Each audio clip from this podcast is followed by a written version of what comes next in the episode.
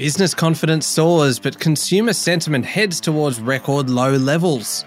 Banks become more inventive in the types of home loans they offer, and the ABC gets criticised for an outage to its iView service and for its reporting of the Alice Springs crisis. It's Wednesday, the 15th of February, 2023. Welcome to Fear and Greed, Australia's most popular business podcast. I'm Michael Thomson, and good morning, Sean Aylmer. Good morning, Michael. I'm looking forward to hearing your chat today with John Lang, which comes up after the show, the CEO of Lumify Group. Yeah, look, it's all about the shortage of tech workers and the training that's needed. Obviously, Lumify Group plays in that space. Basically, what needs to be done before it really does become a crisis this shortage of staff in that tech area.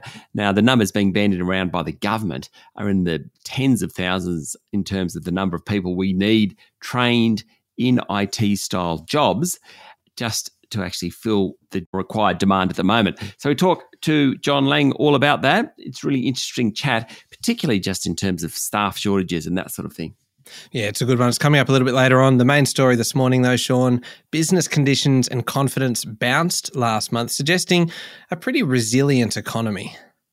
Yes. So this is the positive side of the story, the National Australia Bank Monthly Business Survey, which market watchers like because it shows how the economy is performing right now, says that business conditions returned to a very high level in January following three softer months. Trading conditions, profitability, and employment were all above average. Great. Businesses are really enjoying what they're doing at the moment and things are going well and confidence rose to above average levels after a couple of months of negative readings.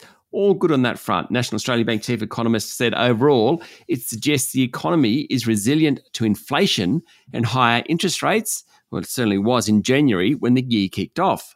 But, uh, Sean, it seems consumers aren't quite so confident.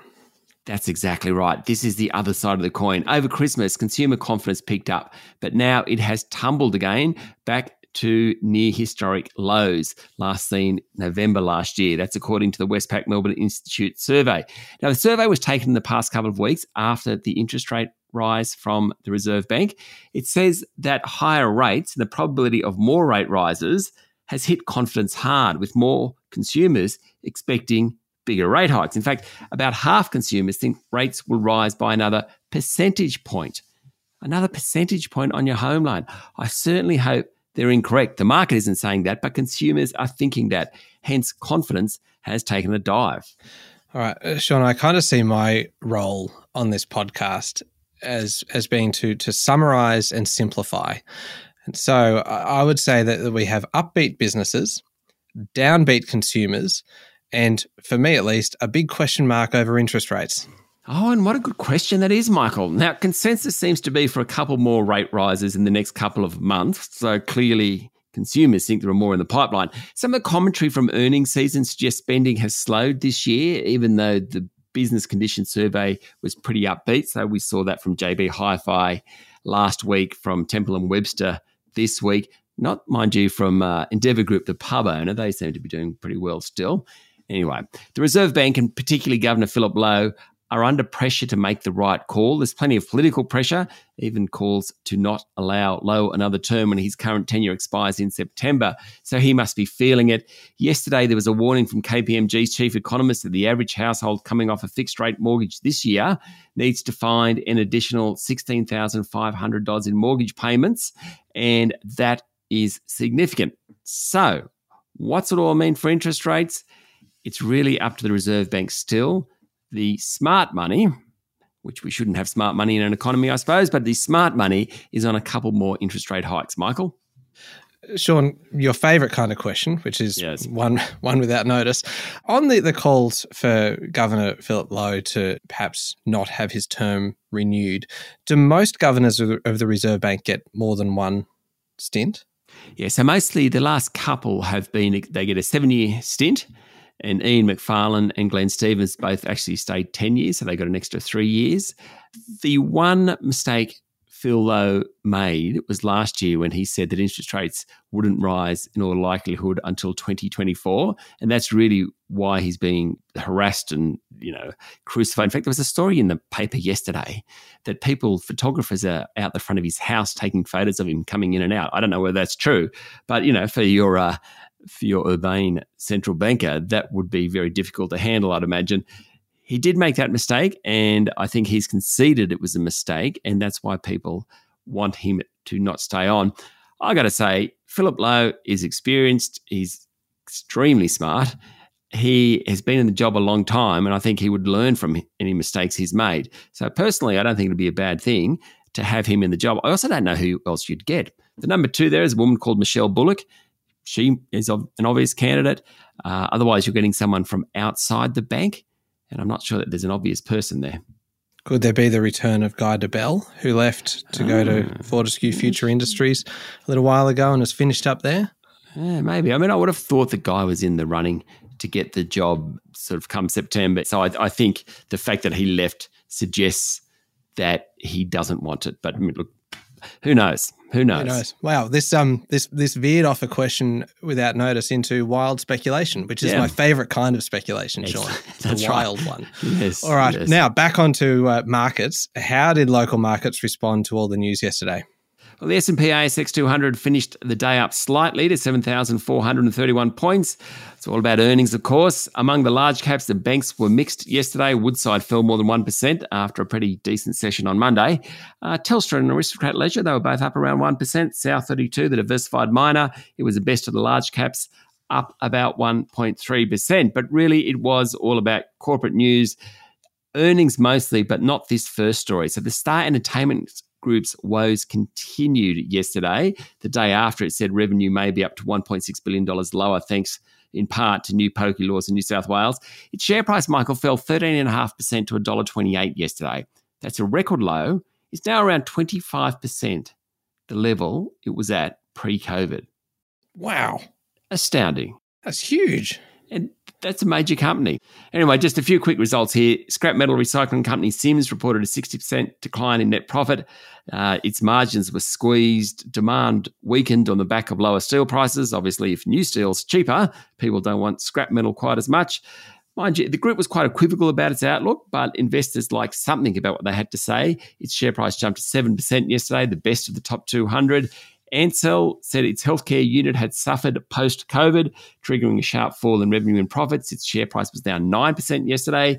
Seven West Media's result was pretty ordinary. Profit was down about 5%. Its share price fell 4%. Appliance maker Breville said revenue was slightly higher, as was net profit. Supply chain management is better. Mind you, that didn't prevent its share price falling nearly 5%. So much corporate news at the moment, Michael. Yeah, that's and, and those ones are the ones that always kind of confuse me as a as a bit of a novice in in some of this space where you get Breville saying that that revenue was higher, net profit was higher, supply chain issues are largely being resolved, but the share price goes down 5%. Yeah, so basically share prices move on outlook statements. And so while we report the results, investors tend to trade on what they've said. Now, sometimes we know what management have said to analysts, and sometimes we don't know what management has said to analysts. So it's a bit tricky. Also, there's a lot of sort of trading on numbers and takes a day or two for sentiment about what's actually being said by management to sink in sometimes. Mm. And so to actually see the trend, it's worth waiting a couple of days. Yeah, and that's the, the message from the interview the other day with Matthew Kidman from Centennial Asset Management. It's worth going back and having a listen to that one in the context of, of this discussion. International markets, Sean, what's happening? Oil and gold are both up a bit. The Aussie dollar's buying somewhere between 69 and a half and 70 US cents. But I just wanted to look at cryptocurrencies this morning. Now, they bounced at the beginning of 2023, but they've really fallen back over the past week or so. Now, Bitcoin's back down to 21,000 US dollars a unit. That's probably been one of the better performers. Ether, Cardano, Binance, some of those guys have really come off a long way. It follows concerns that the US Securities and Exchange Commission is going to crack down on digital units banning what's known as staking. Now, staking is a way of verifying transactions, and it involves using the digital currency as collateral, which regulators don't like. Last week, Kraken, one of the highest profile crypto exchanges, agreed to pay a 30 million US dollar settlement for staking. That has discouraged some investors from getting into some of those cryptos, hence, the market has dropped a bit. All right. There is plenty happening, Sean, isn't there? We'll be back in a moment with the rest of the day's business news.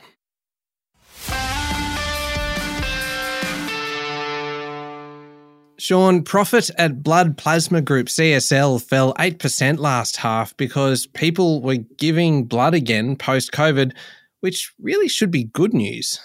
Yes, definitely, particularly when you take blood from people.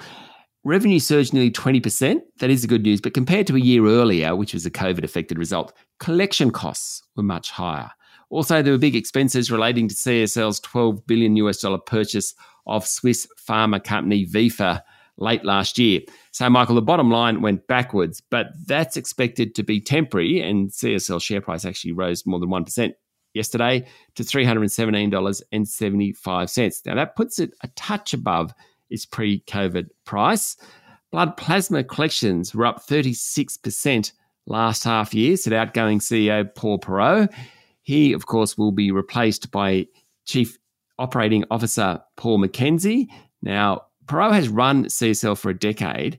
And I mean, this is like a gratuitous way to get into the fact that he's actually been one of the best paid CEOs for a decade or so as well. So if you're earning somewhere between 15 and 20 million dollars a year, it must be hard to give up the job. Also, I mean, the company's done incredibly well under him. So, you know, he's sort of kudos to him but he's giving up a big wage. Oh yeah, certainly is. I'd probably stick around for a few more years, just a little bit of a retirement fund. Yeah, maybe he's got it when you're making that much every year for ten years.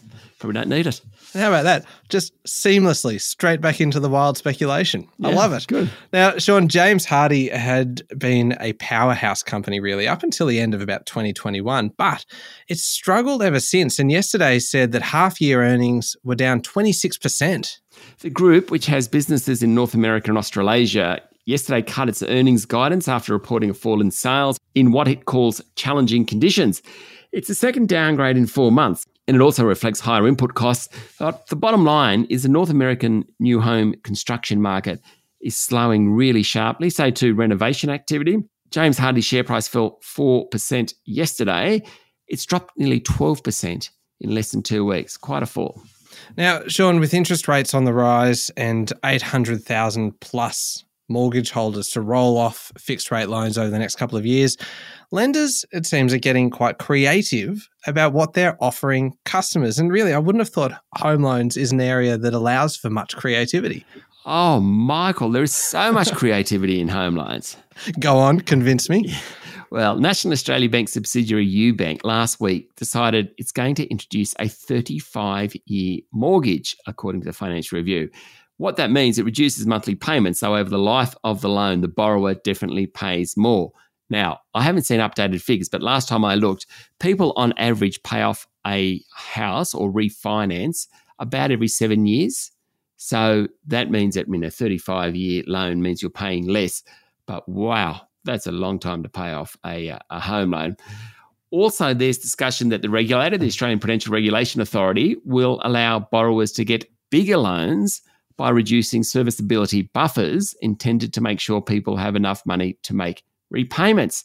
That may sound slightly counterintuitive, but when rates are higher, serviceability buffers just don't need to be as large since rates just won't keep going on forever.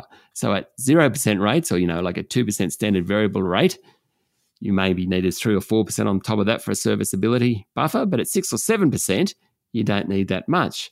The bottom line to this really is that APRA doesn't want a rule that strangles the housing market. If you've got a serviceability ratio that's 10%, people just won't be able to afford a home loan. No doubt the country's biggest lender, the Commonwealth Bank, will have something to say about it today. It's reporting its half year results, and what it says about the mortgage market will be very closely listened to. Absolutely. We will stand by for further creativity from Commonwealth Bank. Now, Sean, one company that likes higher interest rates is annuity and fund manager Challenger. It posted a solid profit, sending its share price up 4.4%. Yes, higher interest rates make annuities much, much more attractive to investors. And so financial planners suddenly are recommending them again. And that's good news for Challenger, which is the country's largest annuity provider. In fact, annuity sales for the last half year jumped 41%, which is a record, with retail sales leading the way. Annuity terms go from one year through to lifetime. They offer much higher interest rate than term deposits, for example, and they come with a guarantee. So, selling annuities is much easier when rates are higher, and Challenger is benefiting. It's a tough market though for COVID darling Temple and Webster, which yesterday said that sales are down this year, sending its share price tumbling 27%. That is a big move. Sure is. The online homewares and furniture retailer's share price is now back to the levels of mid last year, having at one point, peak lockdown, been worth nearly $15 a share. The online homewares and furniture retail share price is now back to the levels of mid last year. That's about three bucks sixty-two was its close yesterday, having at one point, peak lockdown, been worth nearly $15 a share. Now, Chief Executive Mark Coulter said the group was reducing its investment in its new home improvement and DIY site that was supposed to take on Bunnings. Well, they haven't quite shelved the plans, but they've slowed those plans. And he also said that the customer base is looking for better value. The website's main buyers are millennials, people between 25 and 39 years of age. Michael Thomson, hmm, sound familiar? Online shopping, millennial. That is me you guys aren't spending as much as you were before. Well, actually, the question really is about you, Sean, because you probably classed yourself as an honorary millennial. Because I remember when we were uh, doing Fear and Greed during the, the lockdowns, you were talking quite regularly about how much you were spending at Temple and Webster yeah, and all the deliveries true. that were coming into your house. So, have yes. you stopped spending at Temple and Webster? Well, no, as it turns out, I haven't. but but I do like the the association with me being a millennial an honorary millennial. I'll take don't, that. Honorary. Don't, don't, don't, get too attached to it, Sean. right. and now, uh, finally, uh, Sean, quite a serious one here. The, the national broadcaster, the ABC, has been in the spotlight recently, and yesterday was criticised for its reporting of the Alice Springs crisis. An ABC Ombudsman report found the public broadcaster breached impartiality and accuracy standards in a report about a community meeting in Alice Springs for its high profile AM program. Managing Director David Anderson said the story wasn't up to ABC's standards. Now, the radio report claimed there were elements of white supremacy at an Alice Springs community forum on social unrest in the town. Ombudsman Fiona Cameron identified two breaches of editorial standards one of impartiality for unduly favouring one perspective over another, and one of accuracy by not making reasonable efforts to ensure that material facts were accurately presented in context for any media organisation, that is quite a clip across the year. Yeah, that's very serious. On a lighter note, Sean, the ABC said that human error had caused the group's website and streaming platform to crash on Monday night there I was trying to catch up on Doc Martin and just couldn't open the app. Do you watch Doc Martin? No, and and there, at, at, that exact moment, about eight seconds ago, you relinquished any claim to be a millennial, a millennial? of any sort. Yes, it's kind. Of, I think it's like the Downton Abbey equivalent of today. I never watched Downton Abbey because I couldn't bring myself to watching it. My, uh, uh, sorry, Mum, but you were such a big fan. I couldn't say spend my Sunday nights watching it. But that suddenly Doc Martin, I'm finding myself watching Doc Martin. I think, well, not much different, really. Oh, you are you are just relaxing into boomer status here, aren't you, Sean? yeah. You have just destroyed me from millennial to boomer. That's oh. right. That's that's quite a downgrade, isn't it? I'm in between, guys. I'm in between. I promise. Basically, David Anderson, the managing director, said that human error at Amazon's cloud service had crashed the website in ABC's iView for more than an hour on Monday night. I was trying to stream the news on Monday night, the ABC News and couldn't get on. So there you go. That's the reason. Yeah, sure you were. Uh, in international news, Sean, uh, a state of emergency has been declared in New Zealand after tropical cyclone Gabrielle caused widespread damage across the north of the country.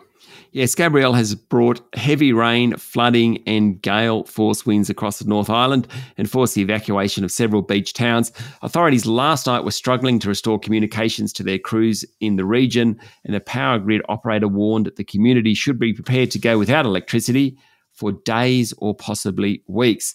There are fears for people in New Zealand's Hawke's Bay region, where many last night were trapped on their roofs. Communications were down, and helicopter rescue efforts were being thwarted by strong and unrelenting winds.